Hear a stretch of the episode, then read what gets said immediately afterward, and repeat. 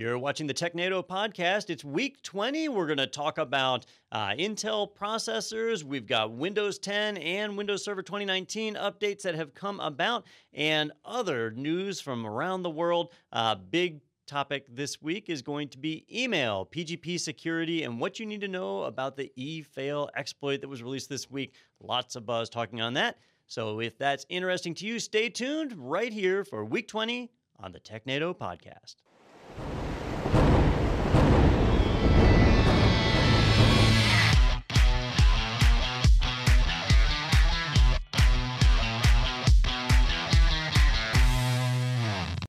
All right, good morning, good afternoon, and good evening, and welcome back to TechNado, the podcast brought to you by IT Pro TV, where we take a look at the news, what's happening, and other technology information going on around the technology scene.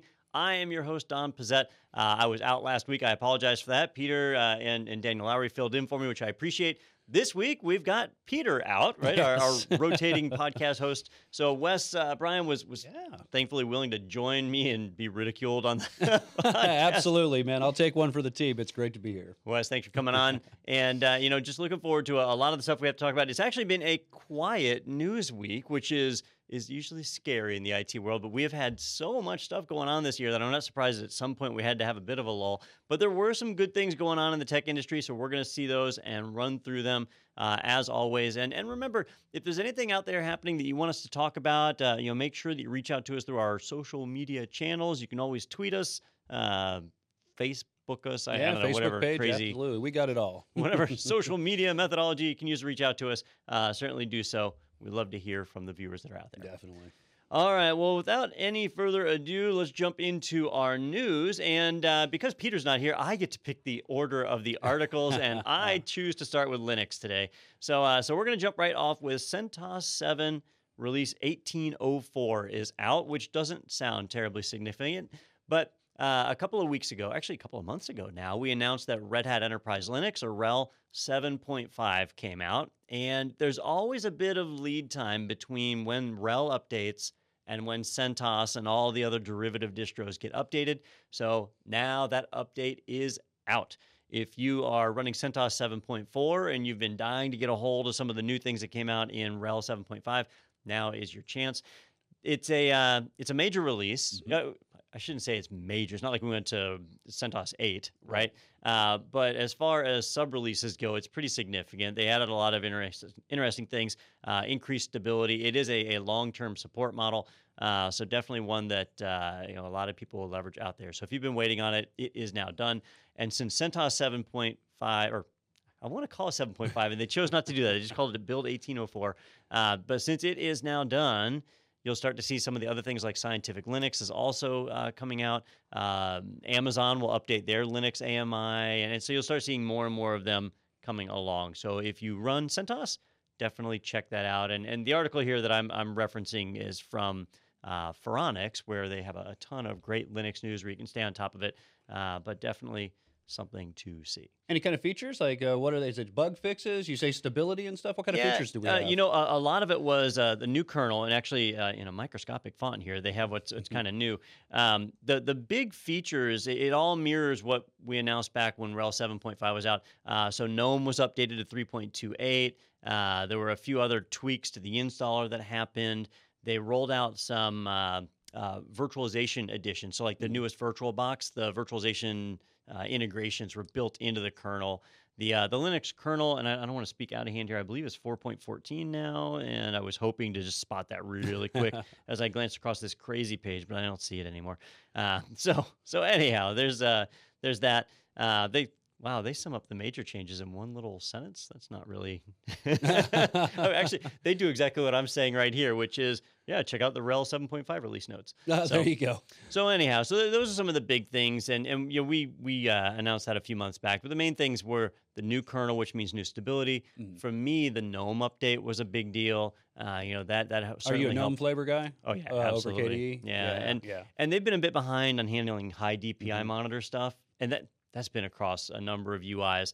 Uh, so that's been getting better and better with each one. Mhm. I think I've talked to you before, and there's like there's there is some of the uh, interfaces that you don't particularly care for. So you're a GNOME Yeah, person. yeah. and when I say don't particularly care for, I mean disdain. Yeah, and, I- and it's not like I pick favorites, right, Wes? no, It's- not at all. Never, yeah. never. You know, everybody's got their own little thing. You know what's kind of funny, Don, is that uh, the uh, Linux or uh, the the CentOS update 1804, uh, it's it's one better than the new Windows up creator update. Oh, yeah, which is 1803. So they wanted to be just one. I don't know, digit Huh. better. Are they measuring from the same release date? I don't know. Hopefully not. I wonder. You with CentOS as a service, yeah, we'll see how that works. well with Microsoft, their their build numbers are however many days it's been since what is it since like DOS came out yeah, or something, right? Yeah, I think that's what it is. The internal build version. Yeah, and so every every day that increments by one. I, I don't know Mhm. what CentOS is using for their number. Um, no, now I'm curious. I need to look it up. I don't know, maybe the Mayan calendar or something. Yeah, it's, it's built around something. You know, when when the founder of Red Hat bought a Gremlin or something. Oh, something. perfect.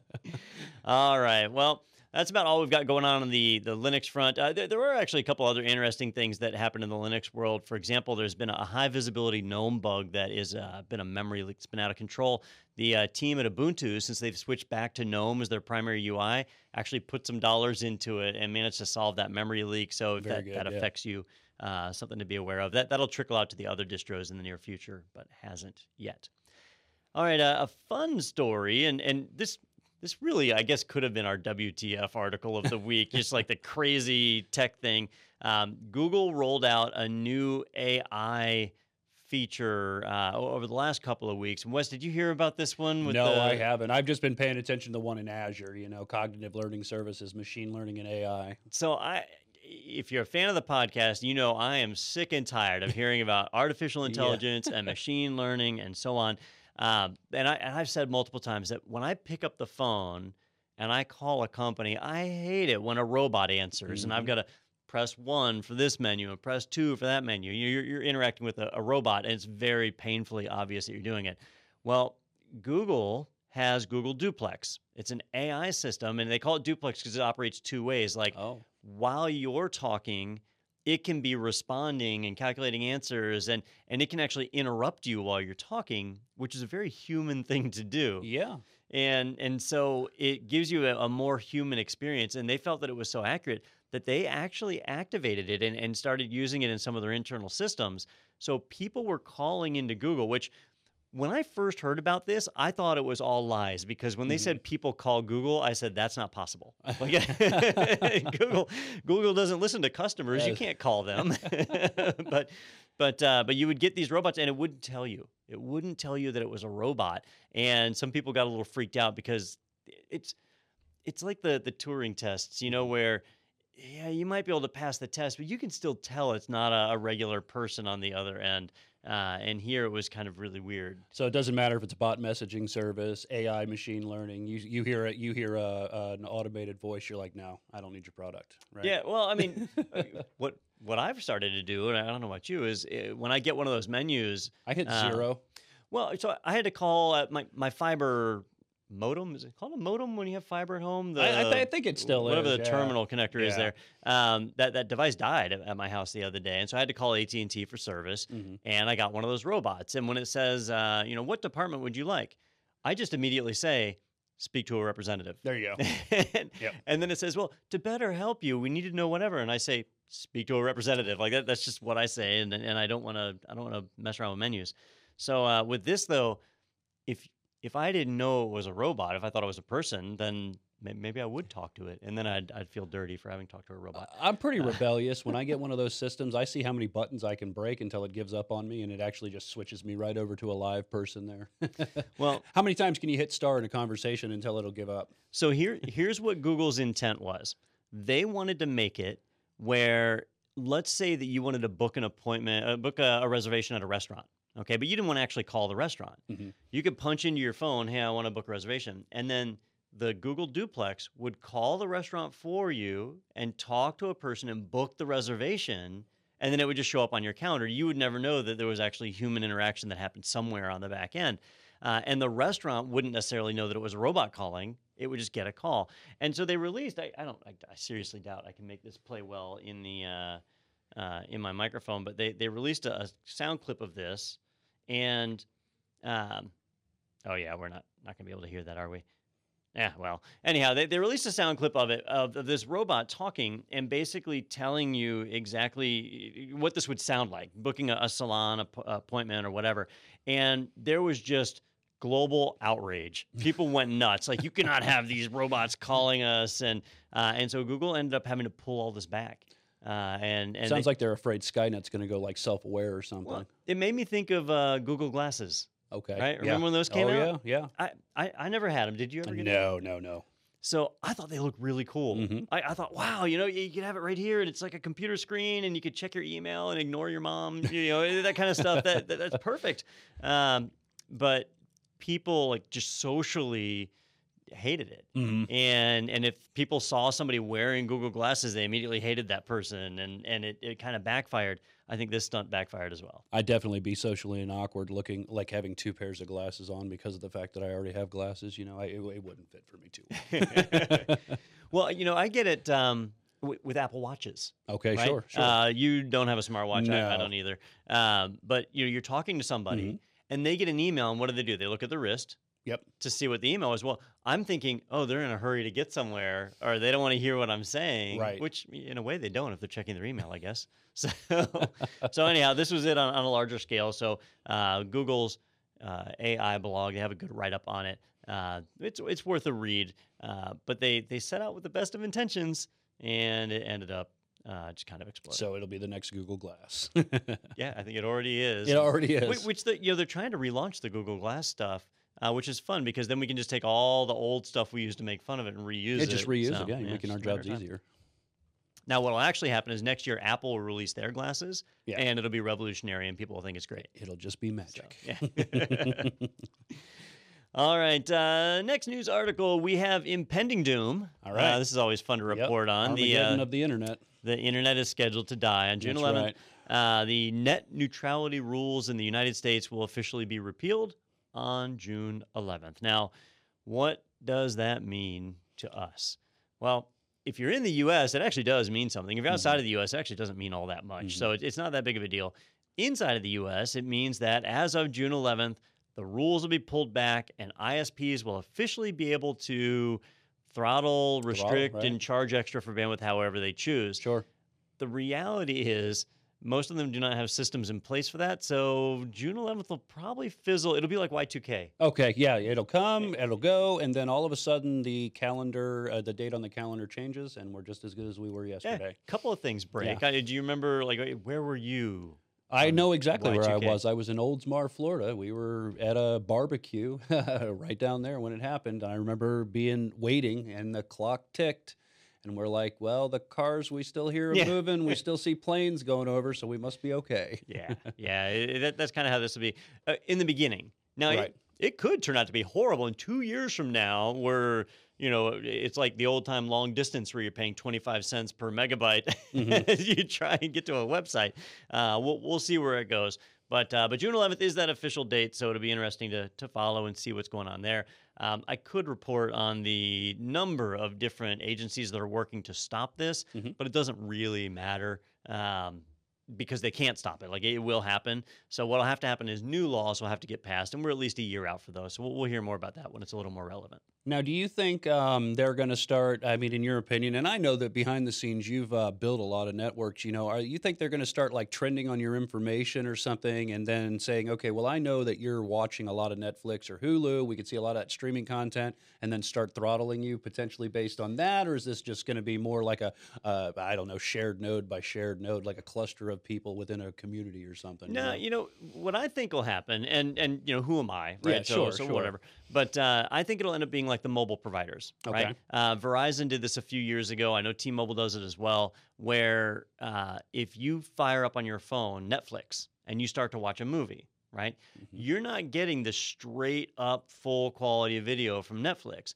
That Verizon and T-Mobile intercept that traffic, and A- AT&T might do it also. I'm not trying to pick on one Mhm. provider Oh, over sure, another. sure. Um, they intercept that video, and they reduce the quality of it because they know you're watching on a cell phone. You don't need 4K video on a cell phone. They so they, they scale it down to 720p or even smaller, uh, or they at least lower the bit rate from Okay, yeah. five megabit down to one megabit bit rate, which honestly most people can't tell the difference. Uh, and I'm saying most people because I know some of you guys are videophiles out Right, there, and you're probably oh I know. Uh, I can't tell the difference. Gotcha. So they reduce the quality so it takes some of the burden off of their wireless network, right? And then they send it down to you. So they're kind of manipulating that traffic. And I wouldn't be surprised to start seeing that. Like, you know, at home, I, I have gigabit fiber, Mhm. right? That doesn't mean I get a gigabit of bandwidth all the time. Right. You're still sharing your piece of the pie. And I'll bet we start to see packages where they say, like, hey, here's the value package. And if Mhm. you do this, yeah, we do content throttling, we reduce quality, whatever. But if you want the full quality, you can pay for the premium package or Well, you know it's going to go into the garbage when in a year from now they bring back free nights and weekends. You know, we haven't seen those in a while. And when your uh, ISP starts saying, yeah, you can watch everything you want starting at 7 o'clock Friday and lasting until 5 o'clock Sunday. wow, that's like a walk down memory lane. That's I- I, exactly remember it. like uh, We used uh, to, we, oh man, I remember the first Ericsson I had. Just, I couldn't wait till Friday night came because it was game on from there on out. Hopefully, that's not what's going to happen with our ISPs Yeah. and providing us content. Yeah, and and even the old dial-up services like AOL and Genie and stuff, yeah. those guys they, they would have these free weekends. You Yep. could it wouldn't count against your minute total, that kind of Yep. stuff. Uh, yeah, it, it, it could get that way. Yeah. I, I like to think that it won't because it, it wasn't like that before these rules were put in place. But Sure. but but we'll see. It- definitely something to keep an eye on. I, I fully expect new laws will be put in place uh, Gotcha. before too long. All right, let's get to something fun because laws are boring, Wes. Um, You're boring me, Don. Let's see. We talked about Linux stuff. We talked about uh, a few other things. Let, us jump over to the Microsoft world. All right. All right. Um, a while back, and I can't remember exactly when. I think it was back in October. One of our crazy tech news of the week things was uh, about a problem with some of the Microsoft Surface Pro uh, tablet, laptop, hmm tablops, whatever. Yeah, there we go. Uh, just, just do what I do. Say Le Tablephone. Le Then it takes care of every little device and you it sounds have. French, so people does, assume it's right. uh, fancy. so, So, uh, so anyhow, the the Microsoft Surface Pro for Le Table phones, the, There we the screens would start to flicker, and what we reported on was that I kind of found out if you stick the thing in the freezer, no. that oh yeah, yeah, we, we actually played the video, um, that you stick in the freezer and uh, you let it freeze for not not long. I'm really just like 30 seconds, and you take it back out, and all of a sudden the flicker was gone, and it would Oh. work for a while, and if it started acting up again, you chuck it back in the freezer. Uh, it was a bizarre. Doesn't story. only work for batteries. Apparently, it works for Surface Pros. too. Yeah, yeah, and let me throw out a, a quick word of caution here. Uh, as, Disclaimer. I think I mentioned this before. There is a ton of moisture and humidity in a freezer, even though most of it's in the form of ice. There's a ton of it. It is not a good idea to put electronic devices in the freezer. Uh, the guy in the video, he had used a some kind of like bag he put it in, but Mhm. but even then, like moisture can condensate on the inside as well. So not a not a good idea. But Microsoft did acknowledge there was a problem, and they've been working to do a software fix for months. They keep pushing fix after fix, and they can't solve it. This week they threw in the towel, and Really? Microsoft said, "That's it. We can't fix it." So if you have a Surface Pro 4 with the flickering screen, even if you're out of warranty, Microsoft will now replace that screen for you. Uh, so they are taking care of it, which is good. It, it's Yeah, a shame it took them this long. Give a hats off to Microsoft. I mean, we pick on them a lot too when things go wrong, but hey, you know, get a little credit when things go right. They're at least making good on you know the the problem. Oh, Oh, there it is, right there too. If. I just scrolled down on this article, this is on The Oh, Verge, the and The Verge of the shows it. scroll wheel, There's the guy he's sticking it in his freezer, and and No see the, the screen stopped flickering immediately, and yeah, he just he leaves it in there for a few moments, but uh, uh, you know, it actually flickered a little bit right there as he jams it in. But hey, it's just, it's a crazy story. I do think it is a shame. Uh, Imagine Wes that you spent you know fourteen hundred dollars on, $1,400, on yeah. one of these Yeah. laptops, and it was your only computer Yeah. and the screen starts flickering like that, and you have to run like that for six months. Mhm. How, how long do you keep a computer? Three years? Yeah, Right. yeah. I mean, so we're IT guys. We Right. you know are usually on a, a- shorter scale. But Um, sometimes you upgrade them, you know, with being IT guys. But But six months. this. That's a huge percentage of the time you own that device, and to Mhm. have a crappy screen like that on what's supposed to be a premium device, Yeah. eh, that's not. Yeah, we had one of the uh, a lady that works in another uh, company that uh, in our building here. She had a Dell laptop, and the Dell laptop started doing its crazy screen flicker too, and uh, it was it was brand new. So for personal experience, I know she hated it, so I couldn't imagine somebody paying fourteen hundred dollars for this, it being their primary go-to, and they can't use it. I mean, yeah, Yeah. that, that that's pretty horrible. My uh, my father-in-law had an Xbox 360 that started doing the red ring of death. Oh no, and uh, you know where it flashes the red ring and it just it won't boot and that's it. And my brother-in-law had said, "Well, you know, I can I can fix it for you," and he said, "No, you can't." And and uh, my brother-in-law said, "Well, why not?" And he said, "Well, I got so mad I threw it in the pool." So, so you know, he just finally reached that point of rage and chucked it in the pool. But you know, sometimes you can't fix things in software. Uh, at least uh, they are doing something about it. so if you have a Surface Pro 4 and it's affected with the screen flicker, it's worth a call to Microsoft. See if you can get that fixed. All right, more in Microsoft news. Uh, two weeks ago, I had to do a admission of fault on the podcast because one of my predictions was I didn't think Microsoft was going to put out another version of Server. So a couple of weeks ago, we announced where Microsoft actually did say they Yeah. are going to be releasing Windows Server 2019. The insider preview builds have started rolling out. okay, Uh, I don't know, Wes, have you had a chance to mess with them? no, not not the new server at all. So it it's interesting, uh, and I'm actually starting to learn more as time goes on about how uh, things have kind of changed a little bit. That we initially said that they were going to release it, and it was going to be a server core install only. Oh, okay, So when you install Windows Server 2019, No you GUI, nothing. just get the the uh, uh, command line or, or power. It's, it's not PowerShell. It is just the command line. yeah, line that's command line, which is Um, interesting. and I'm going to say no GUI, but it actually is a GUI loaded. Yeah. It's just all you have is a command prompt in it. Yep. Uh, but basically limited to core services install, which honestly, in this day and age, core services installs are all you should be doing. Now, that gave me a question though, which is what if I use terminal services or remote desktop services? That's right. If you set up a terminal server, you need people to have a desktop, and a core services install doesn't give you that. So I didn't know if that was going to work in 2019 or not. Well, in the Windows Server 2019 Insider Preview build 17666. Okay. So, uh, yeah. um, wow, it Um, is the apocalypse. yeah, so an unfortunate series of numbers there. Uh, but uh, with the current build, it has the desktop experience packaged into it, uh, as well as that server core install. Now, if they've packaged the desktop experience in it, that means that it basically supports GUI installs now. Yes, you, you can do Um, the server install and then come back and install the GUI management tools after, just like a traditional core install. If you I would right? imagine, yeah. Yeah. Um, but that's not proven yet. I haven't Sure. seen that uh, because in the past there were really three different modes. There was the core services Mm-hmm. mode, there was the server with GUI mode, and then there was the desktop experience mode. Right. And desktop experience added a lot of extra software that you didn't normally want on a server. Right. Um, so desktop experience mode is not the same as just regular server GUI. We'll see how it all shapes And I out. know you really don't like that because I've seen you build up in the past. You know, we've worked together for a while now. I've seen you uh, build up CentOS servers, and you go the minimalistic approach. And when I say that, I've seen this guy build a server that operates the whole thing in 200 megs of RAM. So you're a very minimalistic Yeah. approach. Well, it it to me, it's about uh, well, first off, performance, Yeah, right? I, I yeah. don't want to waste resources on graphic effects and things like that. Uh, and then the second thing is about attack surface. True. The, the yeah. more stuff you run, the bigger an area that can be attacked. right. If I'm standing up a web server, I don't need Samba, you know, or, or SMB. I, I don't need uh, anything like that. Sure. And unfortunately, Windows comes packed with that stuff. So core services installs at least get us a little bit closer. Very good. So, uh, do remember that the Windows Insider previews are free. So, Mhm. if you are learning or just uh, interested in, in seeing the Windows Server 2019, you can sign up for the Insider program, download those ISOs. Uh, if you're a Linux or Mac hardcore user and don't want to switch, that is perfectly fine. Fire them up in a, a virtual machine. That's how I usually run them, and uh, you know you can get in there and mess around and experiment. It's a great way to learn. Yeah, your test lab, you build you a little sandbox, and what, what's the worst thing happens? You know, you just you reset the sandbox, fill it with some new sand, and go ahead and just kind of um, uh, get in there and don't be afraid to do what I do. I can break I can break a network with the best of them, right?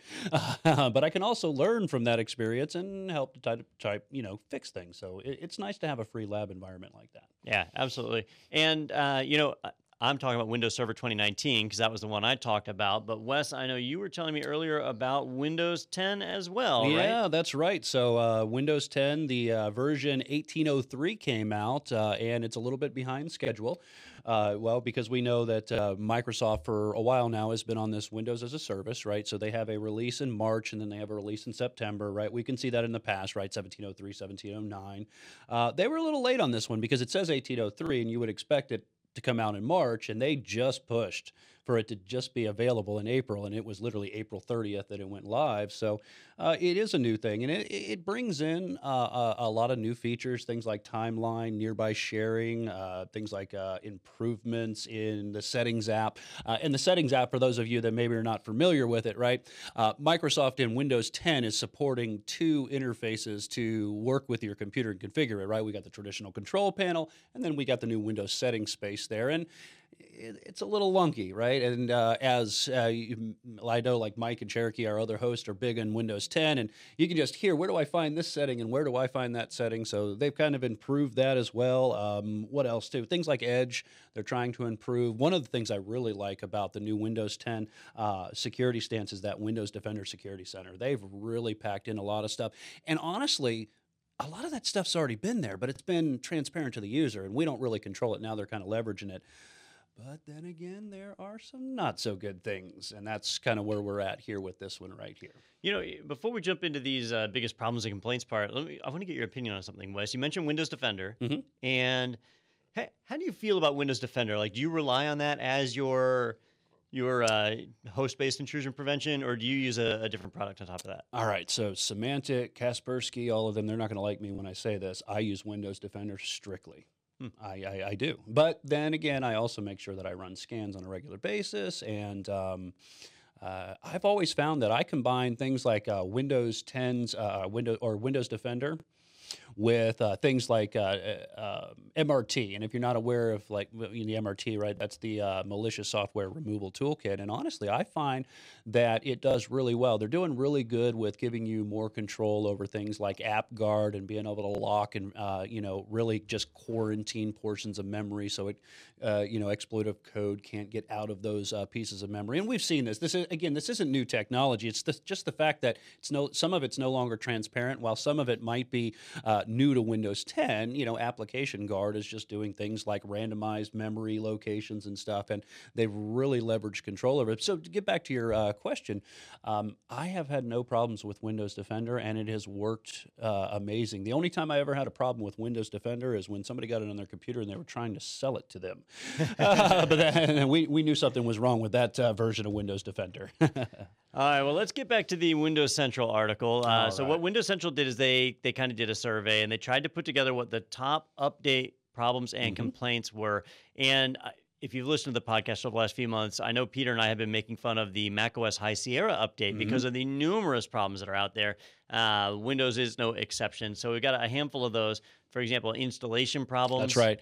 Yeah. Um, now with the insta uh, the installation problems, um, this is kind of isolated, and they make mention in this article. So uh, I don't want some people to go, "Oh my God, I shouldn't install this." Um, it's really limited uh, to Alienware uh, devices. For some reason, they're having some issues, and they they even make mention of the models, and you can see some of the models in the article. But uh, some of the other incompatibility issues are the uh, Intel Toshiba SSD. So it's very very specific problems to very specific.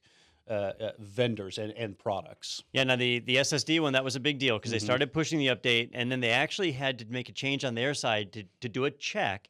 And if you have an Intel SSD or a Toshiba, then they actually stop the update going to your machine. And to my knowledge, Microsoft hasn't they haven't reactivated yeah. it yet, have they? Wes? I think they've just acknowledged it, and it's kind of like one of the things maybe with the Surface Pro where they're working on it, but maybe yeah, don't have an active it. fix right now. Yeah. Uh, some of the other things too, app freezing problems. Uh, a lot of you'll see, and that, this seems to be with the apps freezing. It seems to be uh, browser based. Uh, you'll see Chrome in there. You'll see Firefox. Uh, Mozilla's Firefox is in there, uh, and um, Don's favorite software there, Slack, is in there. It has been um, it, has been having some issues. in-house apps that are having some problems too. So it's not just third-party stuff. In-house apps like Cortana uh, has ha- have been having issues. Uh, me personally, I think she's had issues since she's been put in the operating system, but uh, apparently those issues aren't going away.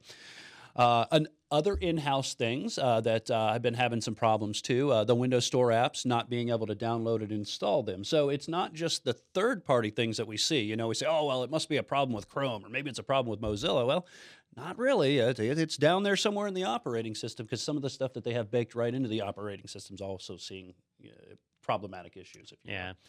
Well, you know, a lot of these a lot of these problems are, are pretty typical with the release mm-hmm. of a new OS, especially when you have diverse hardware that's out there. So, as with any major update, if you're deploying this in your business, you may want to sit tight a little bit, make sure everything shakes out. Definitely test out on a small number of machines before deploying out to your entire company.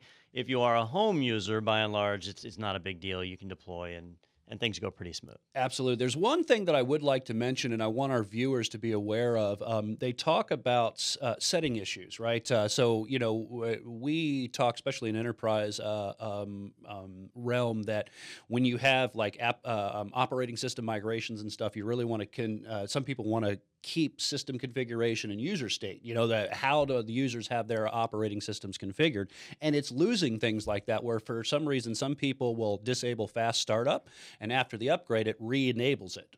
Uh, things like um, uh, microphone and camera issues, not apps not being able to access, um, speakers being, you know, your sound card. Uh, maybe you have multiple sound source sound card sources, right? And you disable one, and it'll turn them all on. Now, I don't know, Don, honestly, how much of this is related to when you do your upgrade. Are you paying attention to keeping your files and settings? Are you starting from a clean install? Because you know when we do our upgrades, they can also become PC refreshes if we're not careful, if we're not paying attention. We just kind of click through. So just make sure that if you're doing this, you know, if you get to a point in your upgrade screen where it says, "Hey, do you want to keep your files and settings?" Make sure that you're choosing the right one because, in honesty, that might just be one of those Jiminy Crickets things where we kind of just clicked on through. All right. Well, I think that's a good wrap up for Microsoft news. Let's jump over to security. And right. again, shockingly, there just wasn't an outrageous amount of security news this week. So that's a that's a good sign. No major breaches that I'm aware of this week. Uh, but there was a pretty good hubbub about uh, secure email, right? Encrypted mm-hmm. email. If you are leveraging PGP, which is pretty good privacy, or GPG, the GNU Privacy Guard, or if you are using SMIME. So pretty much all the major all ways. All encrypted email. Yeah. so if you are using encrypted email, researchers have discovered two different attacks, technically three different attacks, that they can use to exfiltrate the plain text data of that email, even if it's encrypted. Now, if it's a digitally signed email, the digital signatures are still protected. You can still validate the authenticity of the email. But if it is encrypted as well, they actually do have a way to get at that information. It's not the most graceful of attacks. It actually requires a good bit of man in the middle work. So okay. they have to be able to inject themselves into your network. But basically, it is a pretty flawless way for Is it a key grab or a key strip or something like that? So that's what I thought 1st mm-hmm. off, right? When people started talking about the exploited, so then I yep. had to go and read on it. And uh, the article that I'm linking to here is from Motherboard. Okay, they do a pretty good write up here for uh, for normal people, but they don't really go into the details. I mean, they actually show a video, but um, but the best place is uh, from the EFF. They put okay. up a they they did a whole website dedicated to this. It's efail.de. Uh, nice. So efail.de. And if you go to efail.de, uh, which I guess would be German. Okay. All right. Well, anyhow, uh, if you go here, they actually give a big walkthrough on all three of the types of attacks. Although they just label it as two attacks, they group the other two together. Um, but the simplest form works on a really simple idea. It says, look, if you get an encrypted email, mm-hmm. right? Well, let's say I'm going to send Wes an encrypted mm-hmm. email. So I write my email up, I put all my deep dark secrets in there, and then I, you know, pipe it into to PGP, right? Mm-hmm. So it gets encrypted or encrypted. Okay. And yep. then I stuff that in an email. Well, it's just a regular old email. It's got a regular header at the top. It's got a regular footer if I chose to have one down at the bottom. Mm-hmm. It just happens to have all this encrypted junk in the middle of it. Okay. That just looks like ciphertext. And I send the email to Wes. Now, anybody in the planet can intercept that email. And the header can be read and the footer can all be read in plain text. No, no crazy hacker skills needed there. The ciphertext in the middle, well, it's ciphertext. They can't decrypt that. They would sure. have to have Wes's private key in order to decrypt that data. Mm-hmm. So that's safe even if somebody intercepts it. Well, what the attackers or the researchers found Mhm. is that they could take the email and modify it. And they do a great job of showing that here on efail.de. Uh, so basically, they've got an email, and here's the header. This is the stuff that's in plain text. You have to have who- it's from and who it's to and the subject line, like that kind of stuff. Uh, oh, I guess subject line can be encrypted, but normally this is going to be stuff that is is plain text, Mhm. right? And then you get into the actual body of the message. Now, the body of the message is typically going to be this ciphertext. It's going to be a wall, just tons, eh, thousands of, of letters and numbers, capital and lowercase, and all that, just a, a giant encrypted mess. But what they found was that they could stick at the very beginning, in the unencrypted part, the beginning part of an image tag. So this is HTML, hypertext markup language. They open up that bracket with IMG, Specify the source. and the source is a server they control, Okay. right? And so in this case, they're pointing it to efail.de, but you point it to a server that you control, and then you don't close the tag. right? Oh. So that, that tag is left open. Okay. What follows is all the encrypted mess. And at the end of the encrypted data, they close that tag. Well, what happens is a lot of email clients, and this would be Mozilla Thunderbird, Apple Mail, uh, Microsoft Outlook was not in the list, Okay. but uh, a number of email clients will receive the email and they will apply PGP or GB, uh, GPG or SMIME to Mhm. decrypt the contents first. Then they'll view the HTML and render that as active content, you know, like loading an image and a signature or whatever. When they do that, it's going to send a message out to that attacker's server. And in the URL will be image source, blah, blah, blah, followed by all of the encrypted text that's now plain text. It's been Wow. decrypted. It gets sent to their server and it's now in their server logs and they can read it at their leisure. That's pretty creative So it is creative. and scary. it's it's not a flaw in the encryption protocol, right? You know, the, the, they're not able to break the encrypted data. They're just waiting for you to decrypt it first, and then you're rocketing out that connection to the other side, and and you you've effectively given up your data, right?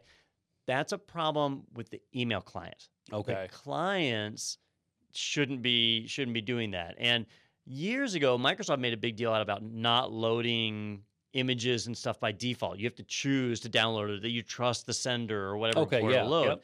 But trusting a sender, anybody can forge who the sender is. Sure. And so, you know, you could be doing this automatically opening up images or, or image tags. I mean, isn't that the basis of all great phishing scams?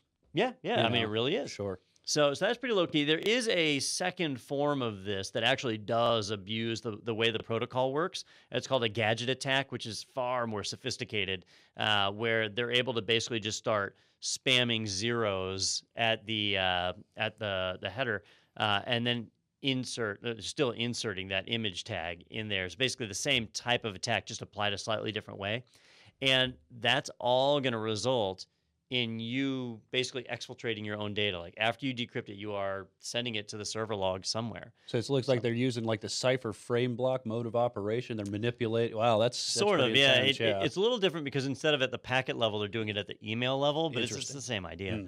So it, it's really cool. If, if you want to learn more about it, go to efail.de. You can read their write up on it. It is it's really cool stuff. Um, well, I mean, it's not cool if it gets used against you, but it's really cool to learn how, how it's done and, and kind of see the logic behind it. Uh, the email clients that are mentioned in the article, they're all being patched right now to take into account for this. But it does show one of the big weaknesses with encrypted data that it's easy for you to inadvertently send this data out once you've decrypted it. You know, you always have data in motion and data mm-hmm. at rest, and you'd think that secure email would protect you at both in motion and at rest. But the moment you decrypt it to view it, you've now removed all of those protections. And Sure, so that's why in memory attacks and, and attacks like these are really important to be aware of. All right, uh, that is literally the only security article that I had for the week that I at least thought was significant enough to talk Very about. Very anticlimactic this week, right? I know.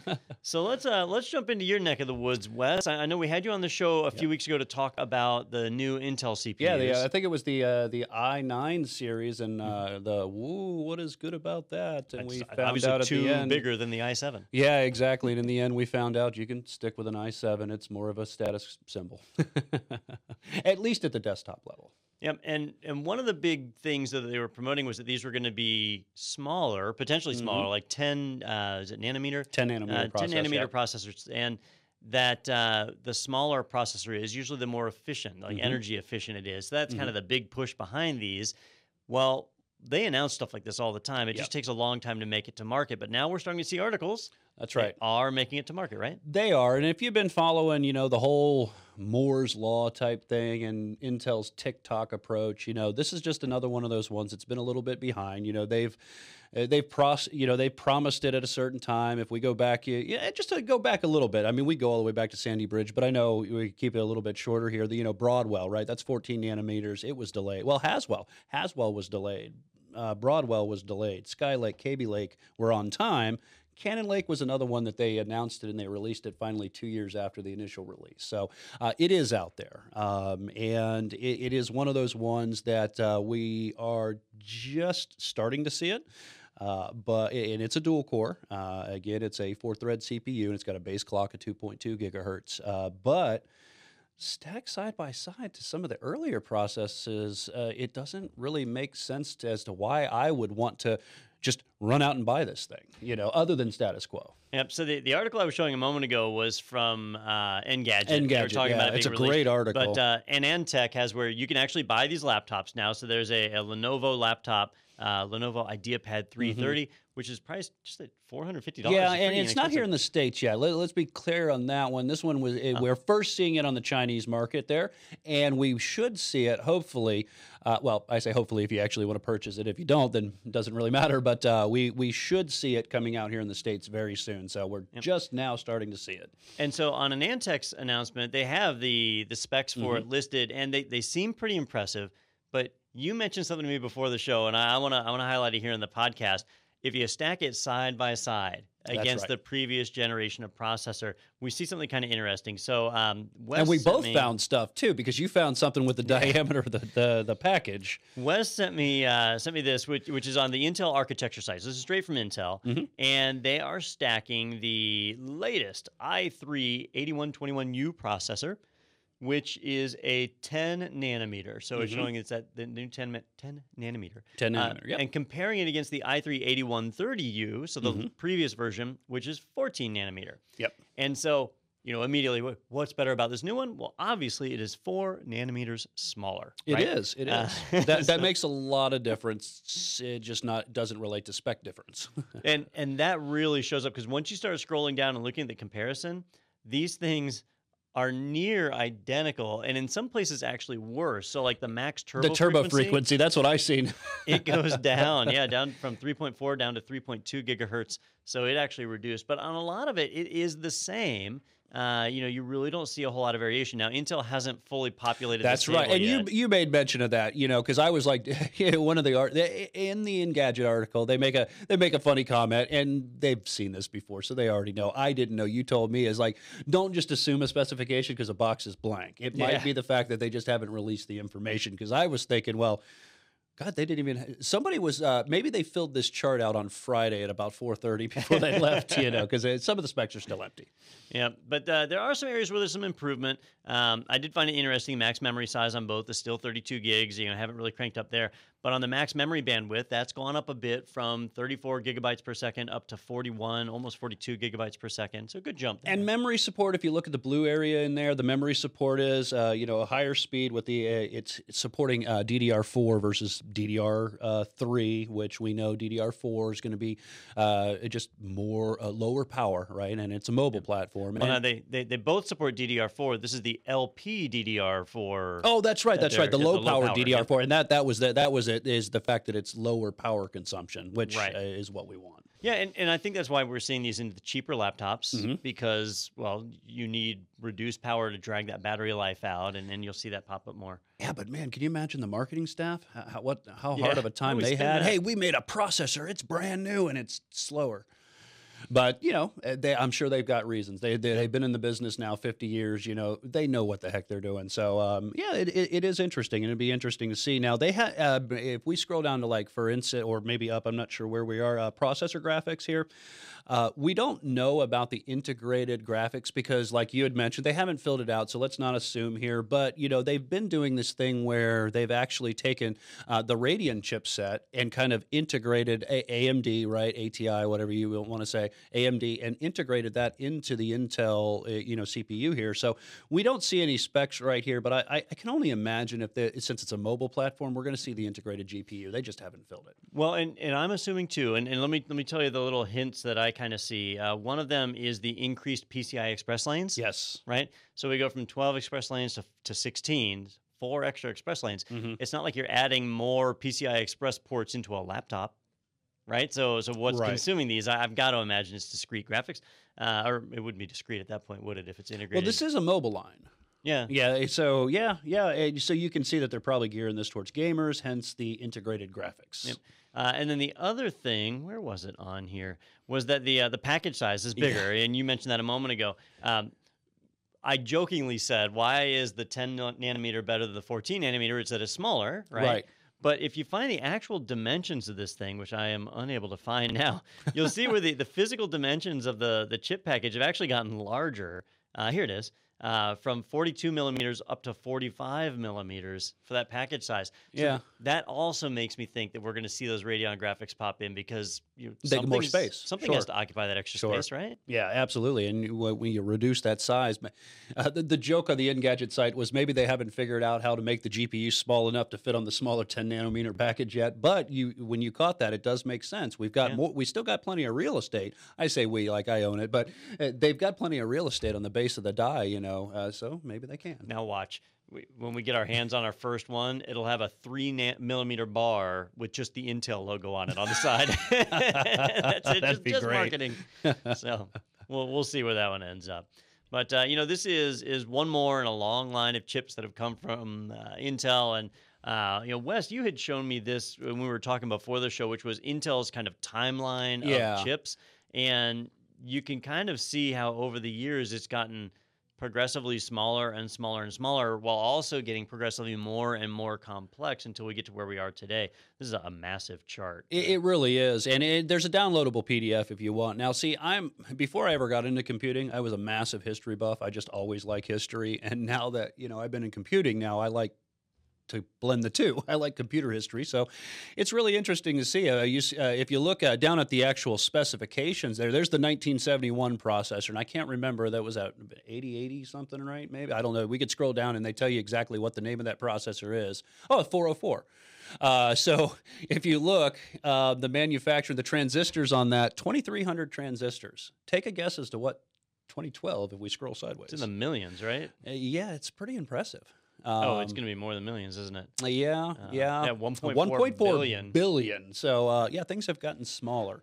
And well, you guys know out there, the the smaller, the more stuff we can put on there, and the closer we can get it together. Just like we teach in some of our A plus classes, when you got a highway that gets shorter, it takes less time to get from point A to point B. And this timeline ends six years ago. That's right, Right, and, and so- that is the other thing that I should mention. You won't see any of the, and let me uh, come back uh, for some of my dates. Right, you're not going to see the Haswell on there, Broadwell, Skylake, Kaby Lake, Cannon Lake, because all of those are after the 2012.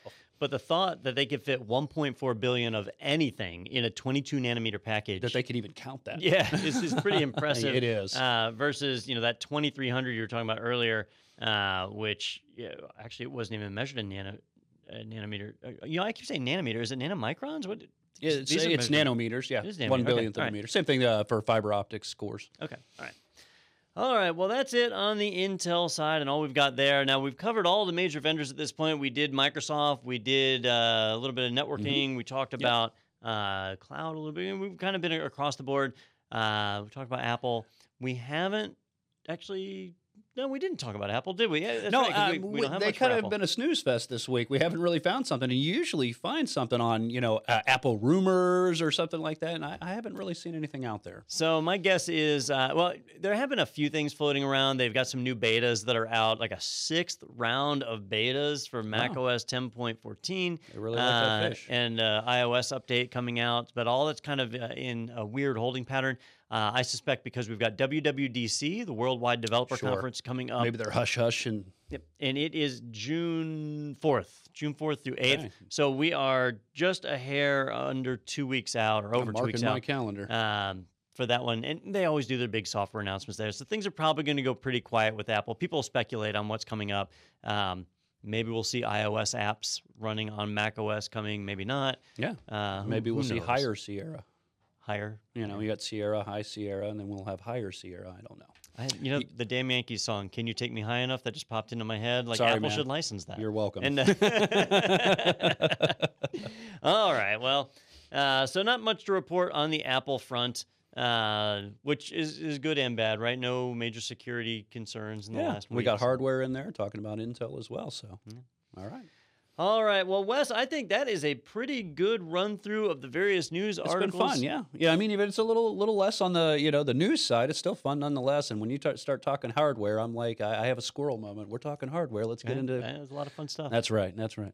So thanks for having me. All right. Well, ladies and gentlemen, I do hope you guys enjoyed it, but this is going to wrap up this week's episode of TechNado, the IT podcast brought to you by IT Pro TV. Uh, thank you guys for watching. And if you liked the podcast and you want more, be sure to like or friend us or favorite us or, Tweeter rates. yeah, go check us out on MySpace. I don't know, whatever it is that you do. Uh, We to- better get out of here before we start showing our age. I know. You fire up, find me on Friendster. And, uh, and so, uh, anyhow, be sure to, to like us and friend us and, and rate us, review us, uh, and share it with your friends. You know, we want to get the Yeah, word out definitely. and, and kind of share technology with everyone we know. All right, Wes, thank you again Oh, for most jumping in on the show. It's been fun. Kind of last minute notice for you, but you Yeah, no, I love it. Anytime. And for you guys out there in TV land, thank you for watching, and we'll see you back next week on TechNado.